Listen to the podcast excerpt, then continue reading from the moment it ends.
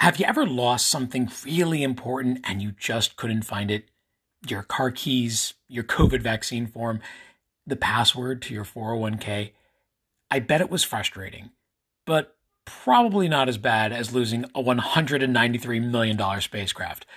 That's not something that happens every day, but it did happen, and it happened to a group of scientists at NASA about 25 years ago. Back then, like today, Mars was on our minds. And in 1998, NASA began to launch a series of short missions to Mars to gather information about the planet that could one day lead to larger investments and discoveries. One of those missions involved a small spacecraft called the Mars Climate Orbiter. The orbiter had antenna and solar panels and was about as tall as LeBron James. And the mission began as a success. It launched in December of 1998 and slowly made the long trek all the way to Mars. For a while, everything seemed to be going according to plan. Until it wasn't. About nine months later, something happened. In September of 1999, NASA suddenly lost all contact with the orbiter. The orbiter was literally lost in space.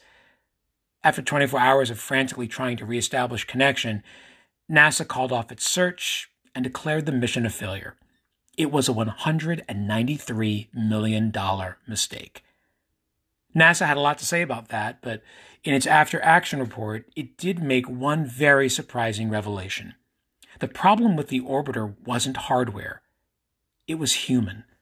During the development stage, two teams were working on the navigator system for the orbiter. One used English units, the other used metric. The result? The navigation system was off by just the smallest of margins, but big enough to throw the whole trajectory off course. We'll never know for sure what happened, but it's likely that the orbiter entered either too high or too low, and in that process, blew up. It's a tragic ending, but here's where it gets really interesting. We should never have lost the orbiter. It turns out that two scientists working on the navigation system noticed this discrepancy early on and tried bringing it to the attention of senior engineers. Their concerns were noted and largely ignored. The feedback system broke down, communication stalled, and for that, NASA paid a very steep price.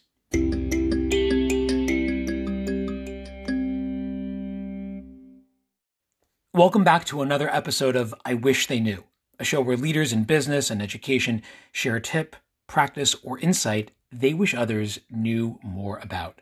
I'm Joe Hirsch. This episode of I Wish They Knew is different than some of our other previous shows because today I want to take a closer look at why things like the orbiter disaster happen and to share a powerful wish that's going to get some more attention here during a spotlight series we're running in May.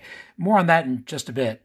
But here's the wish I wish more people knew that listening is learning if we really want to achieve better results in our work, our relationships, even our character, we need to do a lot less telling and selling and a lot more listening and learning. If you're a leader, you're definitely doing your fair share of talking. In a typical day, leaders do lots of talking to the people all around them. They deliver feedback, they communicate goals, they manage crises. But a critical attribute of good leadership is listening. Good listening can help you understand other people's attitudes and motivations. It can help you build cooperative and productive relationships. It can even alert you to situations or individuals you might be better off avoiding. For some, listening comes naturally. When others speak, these leaders eliminate all the noise and all the distractions and engage fully with whomever is talking. If you're in the company of these people, you can feel the intensity of their focus they're just totally locked in. Other leaders, not so much. The good news is that listening can be learned, and once it is, can lead to better learning. I think it starts with knowing the difference between reflexive listening and reflective listening. When we get bad news, we have a tendency to want to produce quick, reflexive responses. We want to be seen doing something, taking action, solving problems. And for many of us, that has been the case during this pandemic. But in our frantic search for solutions, we may be missing the fundamental problem the key issue that was shared by others, but not heard by us. We were too busy doing to actually notice. Remember those two engineers at NASA who sounded alarms about the orbiter's flawed navigation system?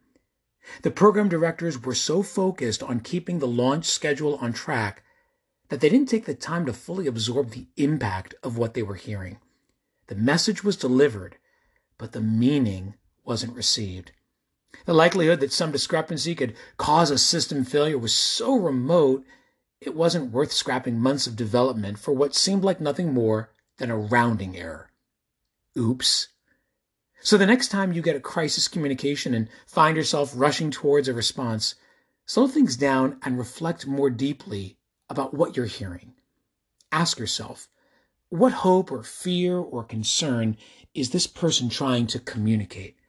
What assumptions is this person making? And what do I know that may support or weaken those views? Part of slowing things down means giving yourself time to think.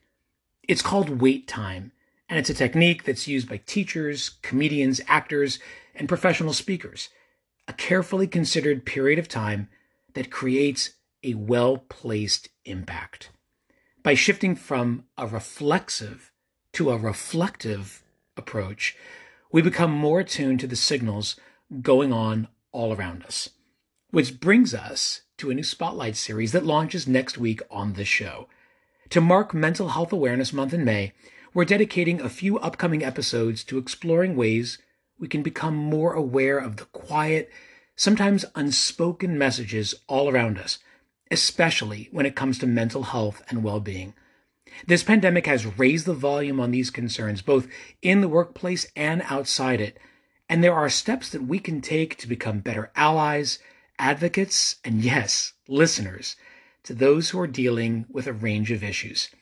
We have a fantastic guest lineup, each of whom is going to bring a different perspective to the challenges and opportunities of addressing mental health, and I can't wait to share them with you. So be on the lookout for that Spotlight series coming your way. And until then, thanks for listening. Thanks for listening. If you like what you heard, please rate and review the show. It helps others find us. For more ideas on how to communicate with impact, visit my website, joehirsch.me. See you next time.